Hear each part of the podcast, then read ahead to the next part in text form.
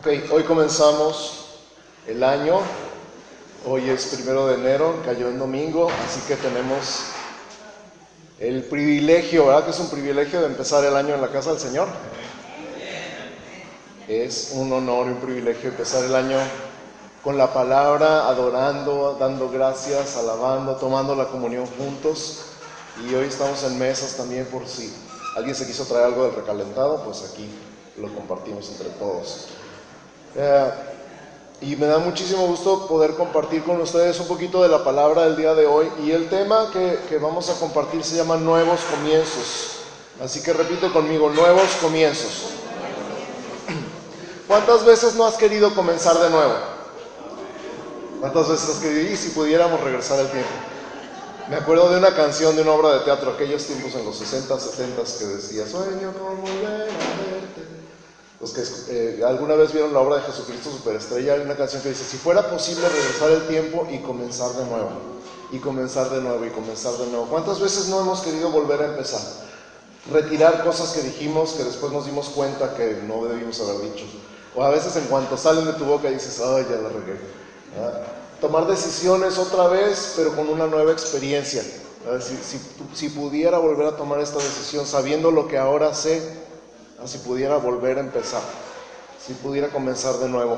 ¿Y cuántas veces no hemos querido repetir un ciclo, pero con una nueva sabiduría, con un nuevo conocimiento, con una nueva experiencia? Si pudiera volver a hacer esto con la experiencia que tengo ahora, las cosas serían diferentes. ¿Cuántas veces no queremos empezar de nuevo? Y el año nuevo es como que la inspiración ideal, ¿verdad? Todo el mundo quiere empezar de nuevo. Empezar de nuevo la dieta, empezar de nuevo a estudiar, empezar de nuevo ese negocio que dejamos a medias.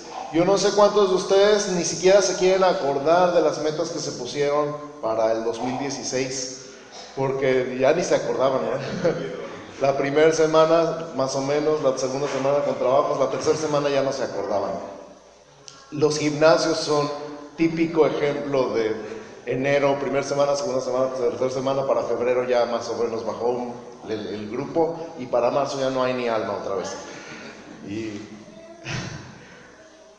tratamos, tratamos de ponernos metas, tratamos de comenzar de nuevo, tratamos, pero tratamos de una manera que no se puede sostener. Y vamos a hablar hoy esto, de nuevos comienzos con una base bíblica que es mi oración, te sirva de inspiración para el resto del año, pero sobre todo para el resto de tu vida. Que sepas que puedes comenzar de nuevo, de hecho puedes comenzar de nuevo cuando quieras. Normalmente nos esperamos hasta el fin de año, pues ya estamos comiendo los tamales, ya están las posadas, ni modo de empezar la dieta ahorita. Pero puedes comenzar de nuevo en cualquier área de tu vida cuando quieras. El Señor está esperando que regreses. Y vamos a ver algunos pasajes bíblicos que nos hablan de ciclos. Y estos ciclos que comienzan y terminan y vuelven a empezar, pero con una nueva experiencia precisamente.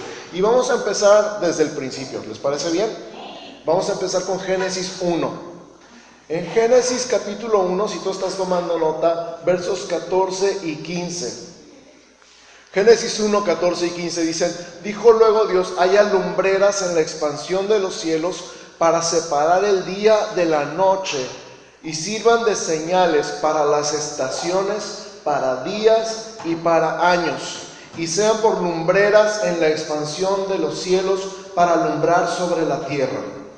Entonces nos está diciendo aquí, en el principio de todo, cuando Dios creó la luz, cuando Dios dijo sea la luz, ya existía la idea.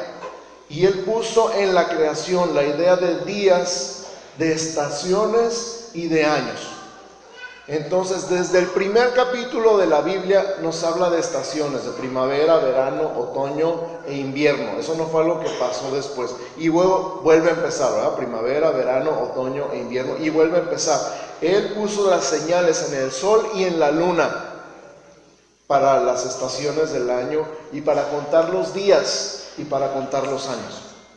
Es idea de Él que aprendamos a contar el tiempo y a estar al pendiente del tiempo. En esta tierra, en esta vida, en la eternidad no existe el tiempo. Entonces eso es cosa de aquí y ahora. Pero que nosotros seamos sabios y entendidos de contar los días, de estar al pendiente de los días y saber qué pasaría si un sembrador empezara a sembrar en invierno. Se le quema toda la, toda la siembra, se le acaba, se le muere. Para eso sirven las estaciones del año, para decir, ok, en esta fecha es cuando se siembra, en esta fecha se descansa, en este mes es cuando brotan las plantas y en este mes es cuando se cosecha. Y entonces vemos que desde el primer capítulo de la Biblia hay estas estaciones, estos ciclos. Hay tiempo de sembrar, hay tiempo de cosechar, hay tiempo de descansar, hay tiempo de dejar que empiecen cosas nuevas. Amén. Los Génesis 1, 14 y 15 fueron sus primeros versículos. Vemos que Dios inventó los días, las noches, las estaciones y los años. Y luego lo recalca en Génesis capítulo 6. Cuando vamos al capítulo 6 de Génesis, después de, y no estoy seguro si es el 6, se me hace que escribí mal, el, sí, se me hace que escribí mal, Javier, si no es el 7, es el 8. Verso 20. Sorry, me equivoqué ahí. Les voy a ir diciendo qué dice. Edificó Noé un altar a Jehová. O sea, ya pasó el diluvio, ya estuvieron prácticamente un año en el arca, ya se secó la tierra, salen y ya está todo nuevo, ya hay árboles otra vez y plantas otra vez, y ya salen él y toda su familia y todos los animales del arca. Y edifica Noé un altar a Jehová. Y tomó de todo animal limpio y de toda ave limpia y ofreció holocausto en el altar. Y percibió Jehová olor grato. Di conmigo olor grato. ¿Cuántos han estado en una carne asada? Ay, cómo huele. Es más, ¿cuántos han estado cuando su vecino está haciendo una carne asada? Dices, no puede ser y no invito al hombre y me llega todo el aroma hasta mi casa. Percibió el Señor el olor grato de la carne asada, precisamente de los animales limpios y las aves limpias, y dijo en su corazón, no volveré más a maldecir la tierra por causa del hombre. Fíjate lo que está diciendo. Esto es algo muy importante porque muchas veces tú y yo hemos dicho que Dios ha maldecido una nación o un país o una tierra, un territorio por causa de la violencia del hombre. Pero aquí Él está diciendo, no volveré más a maldecir la tierra por causa del hombre. O sea que no hay maldición sobre la tierra con mayor razón desde que Jesús murió y redimió no solamente a todas las personas, sino a todas las cosas. Pero aquí Dios está prometiendo, no vuelvo a maldecir la tierra por causa del hombre. Porque el intento del corazón del hombre es malo desde su juventud, ni volveré más a destruir todo ser viviente como he hecho. Y luego dice estas palabras, mientras la tierra permanezca, no cesarán la cementera y la siega, el frío y el calor, el verano y el invierno, el día y la noche. ¿Qué está diciendo? Otra vez, ciclos. Hay tiempo de sembrar y tiempo de cosechar. Es la cementera y la siega. Hay tiempo de frío y tiempo de calor. A mí me gusta más el frío, así que estoy feliz en esta época del año. Cuando está el calorón es cuando no sé qué hacer. A algunas personas les gusta más el calor. Los que se han venido del sur y de Centroamérica y llegan aquí y dicen, Dios mío, ¿qué es esto? En invierno se están muriendo. Pero hay tiempo de frío y tiempo de calor el verano y el invierno, épocas, estaciones, temporadas, que son para hacer cosas diferentes. Cuando tratas de hacer todo al revés es cuando no te salen las cosas, pero hay temporadas para una cosa y temporadas para otra, siempre. Entonces, hay tiempo de sembrar, hay tiempo de cosechar, hay tiempo de frío, hay tiempo de calor, hay tiempo de verano, hay tiempo de invierno, hay tiempo de día y hay tiempo de noche. Dios lo prometió que iba a seguir así mientras existiera la tierra. Por lo tanto, siempre va a haber nuevos comienzos en tu vida. Siempre va a haber temporadas. Hay épocas difíciles que se hacen eternas, ¿verdad?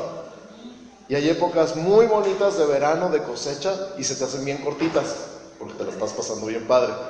Pero en realidad siempre va a haber tiempos difíciles y siempre va a haber tiempos bellos, donde todo se da así como, wow, qué fácil, qué padre y luego vuelve a ver, y luego vuelve a ver, y luego vuelve a ver. Son ciclos, son temporadas. Lo importante es que reconozcamos el tiempo, que seamos capaces de medir nuestros tiempos y prepararnos, igual que las hormigas, ¿verdad? En verano nuestra comida para el invierno.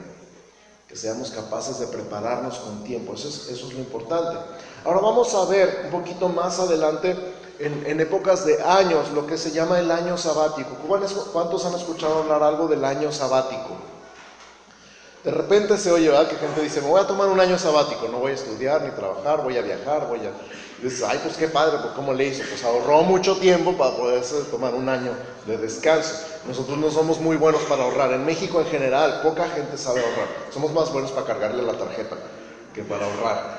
Pero si eres suficientemente sabio, puedes tomar vacaciones de vez en cuando, ¿verdad? Ahorras, te preparas y cuando vas ya tienes todo listo. En Levítico capítulo 25 nos habla todo el capítulo de este año sabático y del año del jubileo, que es cada siete ciclos. Pero el año sabático es el, séptimo año. Y vamos a verlo en la palabra, Levítico 25, verso 3. Si estás tomando notas, Levítico 25, 3. Dice, seis años sembrarás tu tierra y seis años podarás tu viña y recogerás sus frutos. Pero el séptimo año la tierra tendrá descanso. Di conmigo descanso. Reposo para Jehová. ¿Para quién es el descanso? Para Jehová. No sembrarás tu tierra ni podarás tu viña. Lo que de suyo naciera en tu tierra segada, no lo segarás. Y las uvas de tu viñedo no vendimiarás. Año de reposo será para la tierra. Ahora la tierra aquí simboliza tu trabajo, porque no todos aquí, pocos somos los que siembran, ¿verdad? Es que siembran y cosechan y tienen terrenos y tienen plantíos, pero simboliza tu trabajo, tu esfuerzo.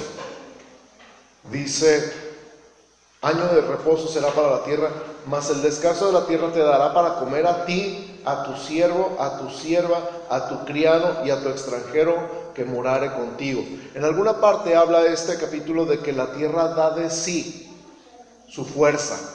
Y para que la, tierra te siga dando su fuerza, necesitas dejarla descansar cada siete años. Y ahora los que se han especializado en carreras de agronomía han descubierto que hay que dejar descansar la tierra de vez en cuando. Gran descubrimiento, ya estaba escrito en Levítico. Pero a, lo mejor tú dices, bueno, ¿y qué vamos a comer? Fíjate, el versículo 20, de ahí de Levítico 25, el versículo 20 dice, y si dijeres, ¿qué comeremos el séptimo año? ¿Cómo vamos a dejar de trabajar un año completo? Imagínate no trabajar un año. Al principio dices, qué padre, pero si no tienes nada ahorrado, dice, ¿qué vamos a comer? He aquí no hemos de sembrar ni hemos de recoger nuestros frutos. Entonces yo os enviaré mi bendición el sexto año y ella hará que haya fruto por tres años. Di conmigo, tres años. Fíjate, el sexto año iba a haber bendición que iba a alcanzar para tres años. Y sembrarás el octavo año y comerás del fruto añejo hasta el año noveno. Hasta que venga su fruto comeréis del añejo. O sea que hay un tiempo de abundancia, el sexto año simbolizado en el sexto año. Hay un tiempo de abundancia que si tú eres suficientemente sabio, te va a alcanzar para los tiempos de escasez, para los tiempos donde no hay cosecha, donde no hay trabajo.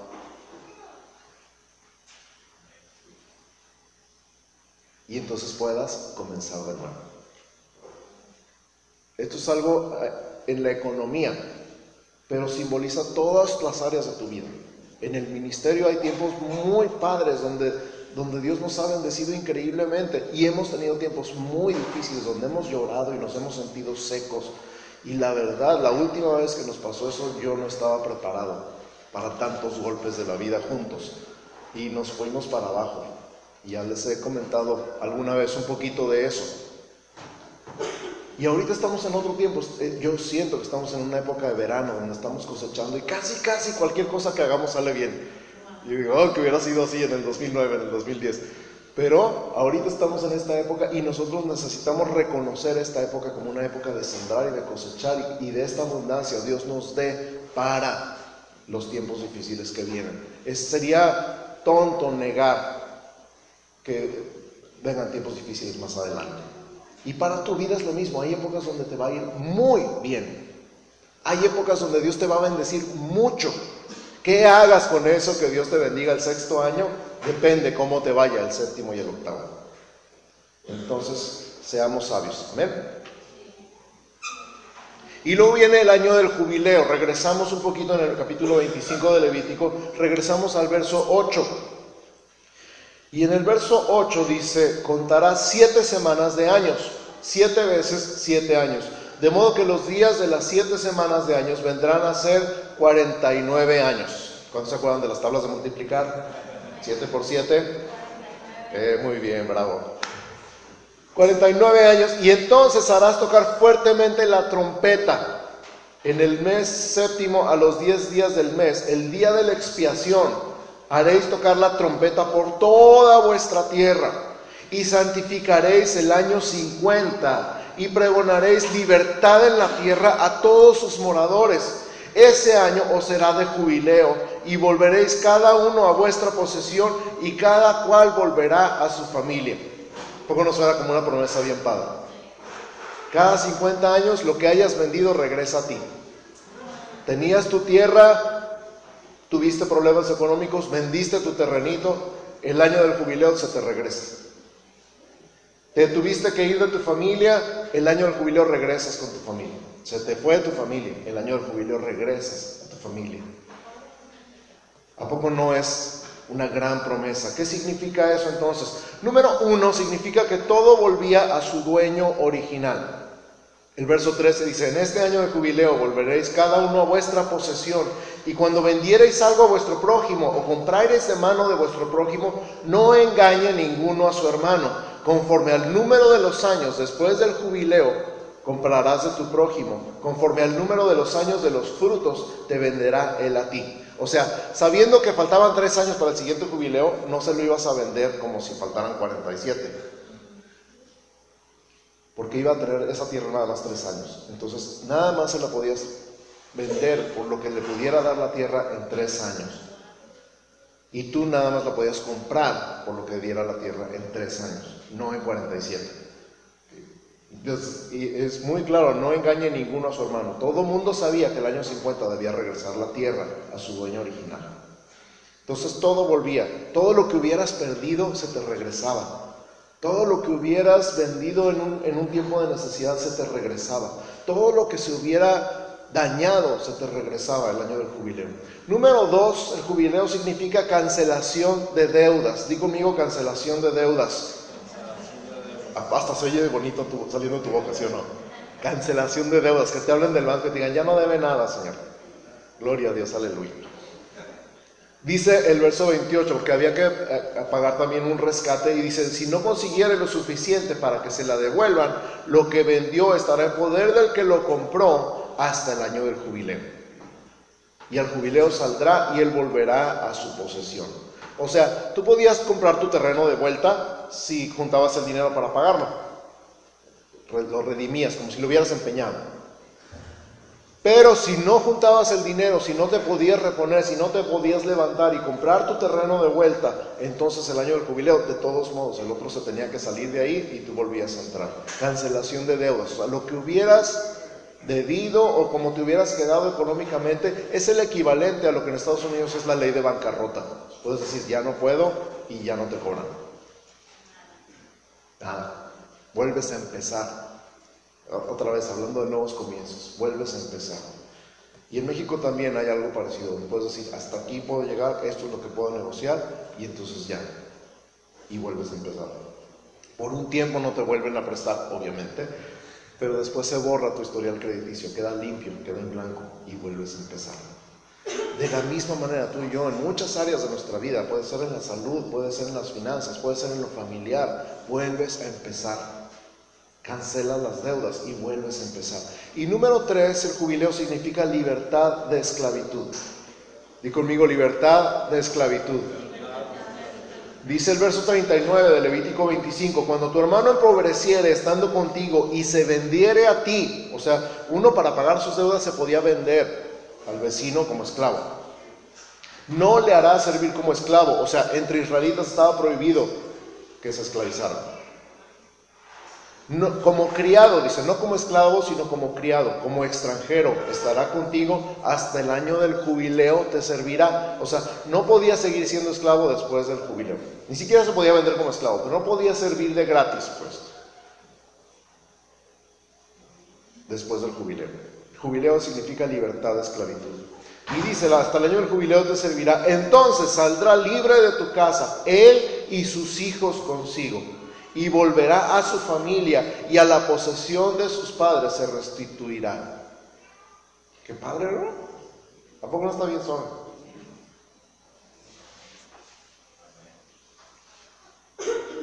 Porque si era esclavo y tenía hijos, sus hijos eran esclavos. Y sus hijos tenían hijos y todavía estaba ahí esclavizado, los hijos de sus hijos eran esclavos. Eso me recuerda a cómo son los créditos hipotecarios hoy en día. Que lo empieza a, se mete el papá en el crédito y al rato los hijos siguen pagando y al rato los nietos siguen pagando y están esclavizados. Pero en este momento es la cancelación de deudas y libertad de esclavitud. ¿Por qué? ¿Por qué da todo esto? ¿Cuál es la razón? Concluye el capítulo 25 de Levítico diciendo, porque mis siervos son los hijos de Israel, son siervos míos, dice el Señor, a los cuales saqué de la tierra de Egipto y firma yo, Jehová, vuestro Dios. O sea, ¿por qué no puedes servir a nadie más? Porque sirves al Señor. ¿Por qué no puedes ser de nadie más? Porque eres de Dios. Y esta es una razón grandísima para que tú pienses en estas épocas del año y en esta época de tu vida el tamaño de estas palabras, de quién eres, a quién sirves, para quién trabajas, a quién perteneces, para quién es tu vida. Eres de Dios. Entonces jubileo significa, en pocas palabras, nuevos comienzos. Comenzar de nuevo. Lo que sea en la bronca que te hayas metido, jubileo, el año del jubileo es comenzar de nuevo. El problema que te hayas generado, sea relacional, sea de salud, sea económico, de cualquier tipo, jubileo es comenzar de nuevo. Libre. Borrón y cuenta nueva, hoja en blanco. ¿Y a poco no es un poquito la sensación que todo el mundo tiene en Año Nuevo? Comenzar de nuevo. No volver a cometer los mismos errores. Vamos otra vez, vamos a intentar de nuevo. Vamos a pasar al libro de Eclesiastés, el capítulo 3. Si estás tomando notas, Eclesiastés 3 nos habla otra vez de estos tiempos, de estos ciclos, de hay un tiempo para cada cosa. Eclesiastés 3.1 dice, todo tiene su tiempo y todo lo que se quiere debajo del cielo tiene su hora Tiempo de nacer y tiempo de morir. Tiempo de plantar y tiempo de arrancar lo plantado. Tiempo de matar y tiempo de curar. Tiempo de destruir y tiempo de edificar. Tiempo de llorar y tiempo de reír. Tiempo de endechar y tiempo de bailar. Endechar es estar de luto, ¿ok? Tiempo de esparcir piedras y tiempo de juntar piedras. Tiempo de abrazar y tiempo de abstenerse de abrazar. Tiempo de buscar y tiempo de perder Tiempo de guardar y tiempo de desechar. Digan eso todos los que tienen el tiradero ahí en su garage. O el cuarto de los tickets. Tiempo de romper y tiempo de coser. Tiempo de callar y tiempo de hablar. Tiempo de amar y tiempo de aborrecer. Tiempo de guerra y tiempo de paz. Y luego fíjate el verso 9, dice, ¿qué provecho tiene el que trabaja de aquello en que se afana? O sea, ¿de qué te sirve estresarte. ¿Para qué? ¿Cuál es el propósito de estresarte? Dice el verso 10, yo he visto el trabajo que Dios ha dado a los hijos de los hombres para que se ocupen en él. Todo lo hizo hermoso en su tiempo. O sea, el trabajo es hermoso, aunque tú digas que no. En su tiempo. Cuando lo sacamos de su tiempo es cuando no es hermoso. Entonces este mugre trabajo ya no lo aguanto porque ya lo sacaste de su tiempo. Todo lo hizo hermoso en su tiempo y ha puesto eternidad en el corazón de ellos, sin que alcance el hombre a entender la obra que ha hecho Dios desde el principio hasta el fin. Y me encanta el verso 12 en adelante, dice, yo he conocido que no hay para ellos cosa mejor que alegrarse y hacer bien en su vida. dos cosas juntas, pegadas, revueltas y revolujadas. Alegrarse y hacer bien. No hay cosa mejor que alegrarse y hacer bien. Y también que es donde Dios que todo, que todo hombre coma y beba y goce el bien de toda su labor. ¿Sabes cuándo estás sufriendo con el trabajo? Cuando no te das tiempo de comer. Cuando no te das tiempo de gozar la vida. El fruto de tu trabajo. Cuando nada más vives para trabajar y no trabajas para vivir. Estás acabando el tiempo en algo que no era el propósito de tu vida. Simplemente come, bebe y goza el bien de toda tu labor, el fruto de tu trabajo. Dice el verso 14, he entendido que todo lo que Dios hace será perpetuo y sobre aquello no se añadirá, ni de ello se disminuirá, y lo hace Dios para que delante de él teman los hombres. Y aquello que fue ya es, y lo que ha de ser fue ya, y Dios restaura lo que pasó. Di conmigo, Dios restaura lo que pasó nuevos comienzos. Nuevos comienzos. ¿Qué aprendemos de estos versículos de Eclesiastes 3? Número uno, y lo más importante, que hay tiempo para todo. Hay tiempo para todo. ¿Para todo? Sí, para todo. pero lo que hace Dios es perpetuo. Dios tiene un plan eterno. Y para toda la historia del hombre es una sola, de principio a fin. Lo que hace el hombre es temporal. Por lo tanto, y este es, este es mi consejo para el 2017, no te desenfoques de lo eterno por lo temporal. No pierdas el enfoque de lo eterno por lo temporal. No te quedes atorado en lo temporal. Dime si hay una cosa, no me digas cuál, nomás levanta tu mano. Si hay una cosa en la que estás atorado. Mira cuántas manos. Si hay una cosa en la que estás atorado, ¿por qué? Y ahora dime si es algo eterno o es algo temporal. ¿Temporal? Hay gente que se queda atorada en el luto, por ejemplo, cuando pierde un ser querido, algunos pueden salir adelante de ese luto, pero hay gente que se queda atorada en el luto.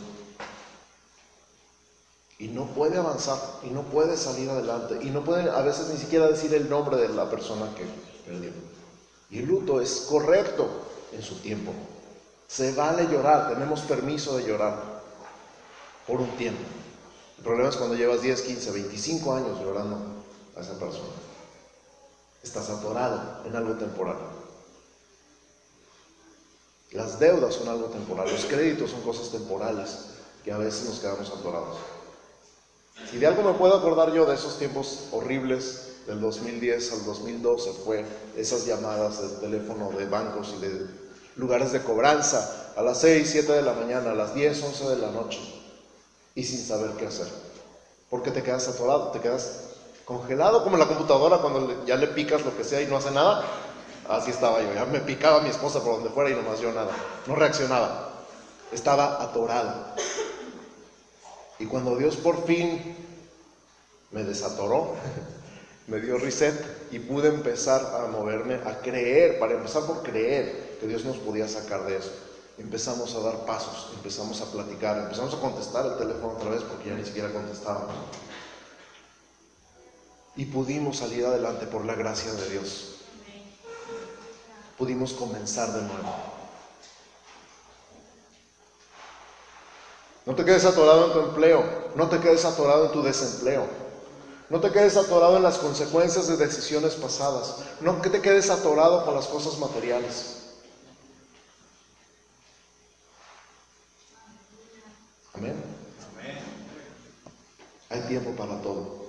Y entonces, regresando al tema del jubileo, regresando a, este año de liberación, de cancelación de deudas y de, de libertad, en general. Lucas capítulo 4, Jesús nos habla de esto de una manera diferente y nueva y, wow, te, va a volar la cabeza ahorita que la oigas en este enfoque del jubileo, ¿ok?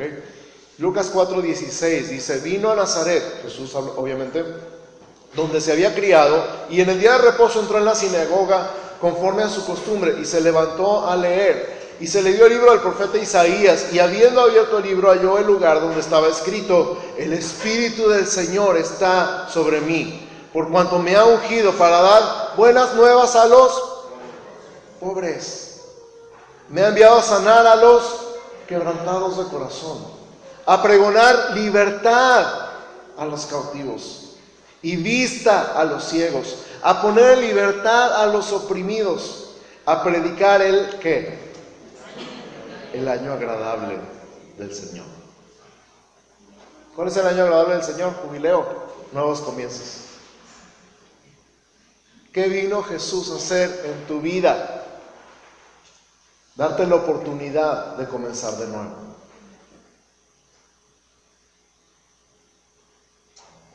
Darte el privilegio y el honor y la libertad de comenzar de nuevo. Este es un jubileo pero con mayúscula. Jesús es el jubileo en persona. Si estás atorado en la enfermedad, Él es tu sanador.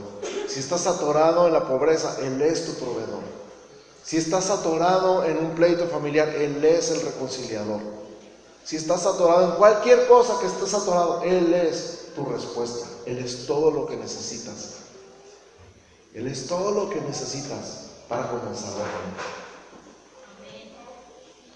Fíjate, Isaías 61, que es lo que está citando Jesús. No lo voy a leer porque es, todo el capítulo y no tenemos tiempo, pero tú lo puedes leer en tu casa. Lee Isaías 61 de principio a fin, pero nos habla de restauración, nos habla de libertad, nos habla de buena voluntad, nos habla de consuelo, nos habla de gozo y alegría, nos habla de reedificar, nos habla de honra, nos habla de salvación y nos habla de renovarnos, de ser renovados. Todo eso es la misión del Mesías. A todo eso vino Jesús a tu vida. A que vivas en un eterno jubileo. En otras palabras, nuevos comienzos. Y el, el reinicio más grande de todos, ese reset que todos necesitamos y que todos pasamos la decisión está en Juan capítulo 13. El reset más fuerte de todos, en computación le llaman el hard reset, cuando ya no queda de otra más que resetear completamente el sistema. Juan 3, 3 dice, respondió Jesús y le dijo, de cierto, de cierto te digo, el que no naciere de nuevo no puede ver el reino de Dios. hay que nacer de nuevo. El nuevo comienzo más importante y más grande y más básico y más indispensable en tu vida es volver a nacer. Nicodemo le dijo, ¿cómo puede un hombre nacer siendo viejo? ¿Puede acaso entrar por segunda vez en el vientre de su madre y nacer? Imagínate, mi mamá ya se murió. ¿Cómo le hago? Jesús habrá dicho, ay, de cierto, de cierto te digo que el que no naciere de agua y del Espíritu, Espíritu con mayúscula, no puede entrar en el reino de Dios. Lo que es nacido de la carne, carne es, lo que es nacido del Espíritu, Espíritu es. Hay que nacer del Espíritu. ¿De cuál Espíritu? Dice ahí con mayúscula, del Espíritu de Dios, del Espíritu Santo. Cuando nosotros le entregamos nuestra vida a Cristo, cuando nosotros le abrimos la puerta de su corazón y le invitamos a que entre en nuestra vida, cuando nosotros recibimos el perdón de todos nuestros pecados por lo que Él hizo en la cruz, cuando somos libres de toda la culpa, acuérdate del jubileo, la cancelación de deudas, de todo lo que tú le debes a Dios.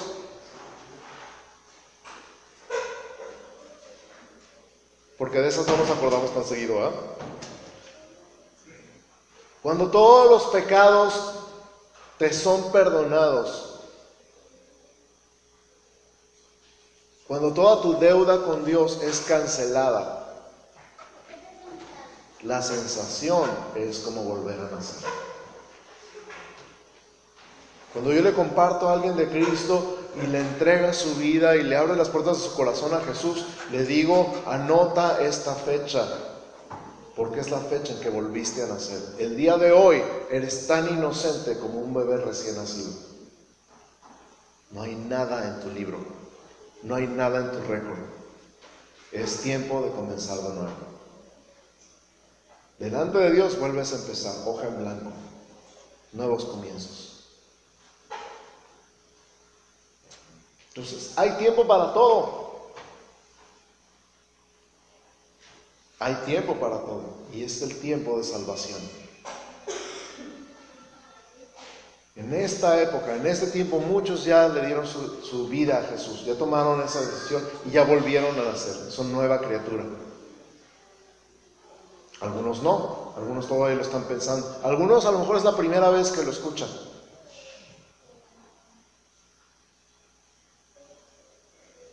El día que le entregaste tu vida a Cristo, volviste a nacer. Ese es el reinicio más grande y más importante de todos. Y yo quiero invitarte a que medites en tu corazón en los próximos minutos. Les quiero invitar a que cierren sus ojos todos y cada uno. Si ya tomaste esa decisión, si ya volviste a nacer, como dice Jesús mismo, nacer del Espíritu, dejar que el Espíritu Santo te renueve de adentro hacia afuera. ¿Cuántas decisiones superficiales hemos tomado en la vida? ¿Cuántos reinicios emocionales tan emocionales como ahora sí me voy a poner a dieta, ahora sí voy a ahorrar, ahora sí voy a...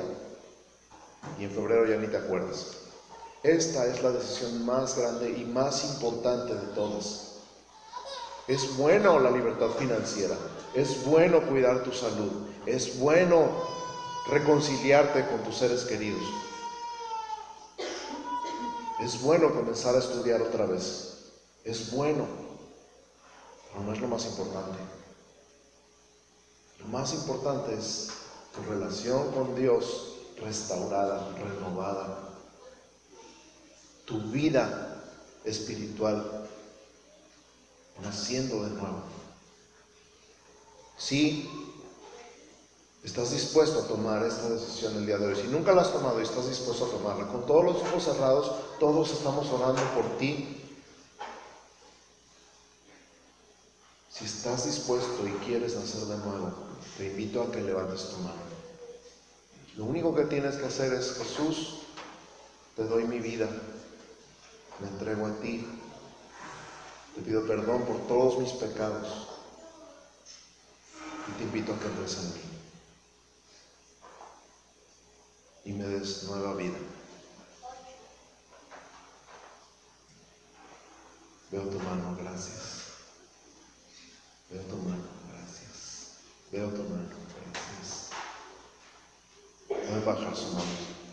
Vamos a hacer esta oración juntos, los que ya la hicieron y los que la están haciendo por primera vez. Así que acompáñenme, Señor Jesús, te doy gracias por venir al mundo a morir en la cruz para pagar por todos mis pecados, para darme un nuevo comienzo, libre de culpa y por hacer posible que delante de ti yo vuelva a nacer. Te pido perdón por todos mis pecados. Te pido que entres a mi vida. Te abro las puertas de mi corazón. Te invito a vivir en mí y a transformarme de adentro hacia afuera. Te entrego mi vida. Gracias. En el nombre de Jesús. Amén. Amén. Vamos a darle un aplauso fuerte al Señor. Las personas que dieron su vida a Cristo por primera vez. Bienvenidos.